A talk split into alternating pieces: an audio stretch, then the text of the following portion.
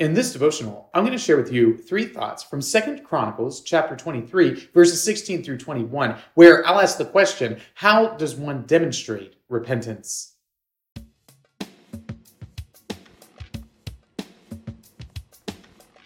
Second Chronicles chapter 23 verses 16 through 21 says, And Jehoiada made a covenant between himself and all the people and the king that they should be the Lord's people. Then all the people went to the house of Baal and tore it down, its altars and its images they broke in pieces. And they killed Mattan, the priest of Baal, before the altars. And Jehoiada posted watchmen for the house of the Lord under the direction of the Levitical priests and the Levites, whom David had organized to be in charge of the house of the Lord, to offer burnt offerings to the Lord, as it is written in the law of Moses, with rejoicing and with singing according to the order of David he stationed the gatekeepers at the gates of the house of the Lord, so that no one should enter who was in any way unclean.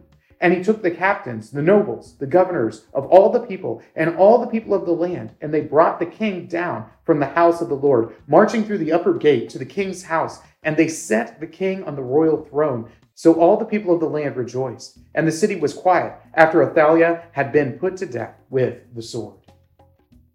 The books of Chronicles tell the story of the various kings of Israel. And here we have Jehoiada, this high priest, who is trying to make sure that the rightful king is placed on the throne. And the way that he does that is by hiding the king and then later leading the people of Israel through a period of repentance so that they can come back to the right and proper worship of the Lord. And in this account, we see how one can properly demonstrate repentance. So here are three thoughts on that subject from Second Chronicles chapter 23 verses 16 through 21. Thought number 1, destroy idols.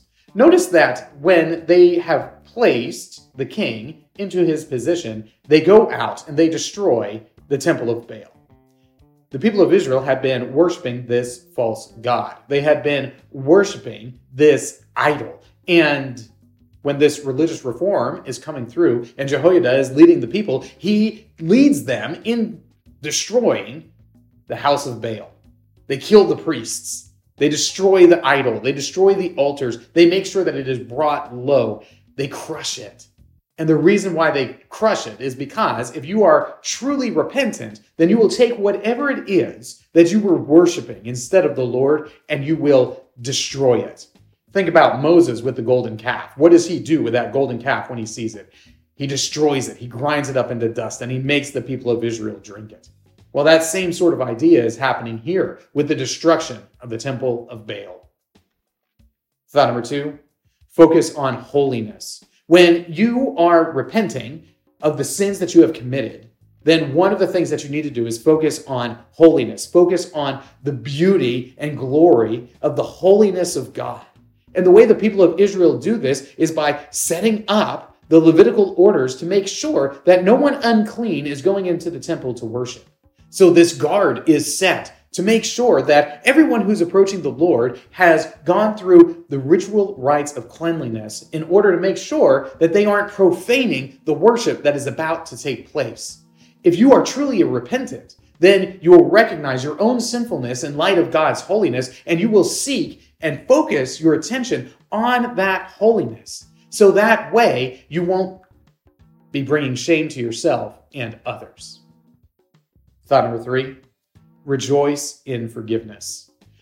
When this great change is happening, when the temples of idolatry are destroyed and the guard is set up and they're getting the temple back into proper working order, what are the people doing? They're rejoicing. They're singing songs of thanksgiving. They're celebrating. And the reason why they're celebrating is because they recognize that the Lord is quick to forgive, that his steadfast love endures forever, as gets repeated so often throughout the text of Scripture. And it's this idea that we need to really focus in on when we are repenting of our sins. We need to rejoice in the fact that the Lord will forgive those who seek Him out.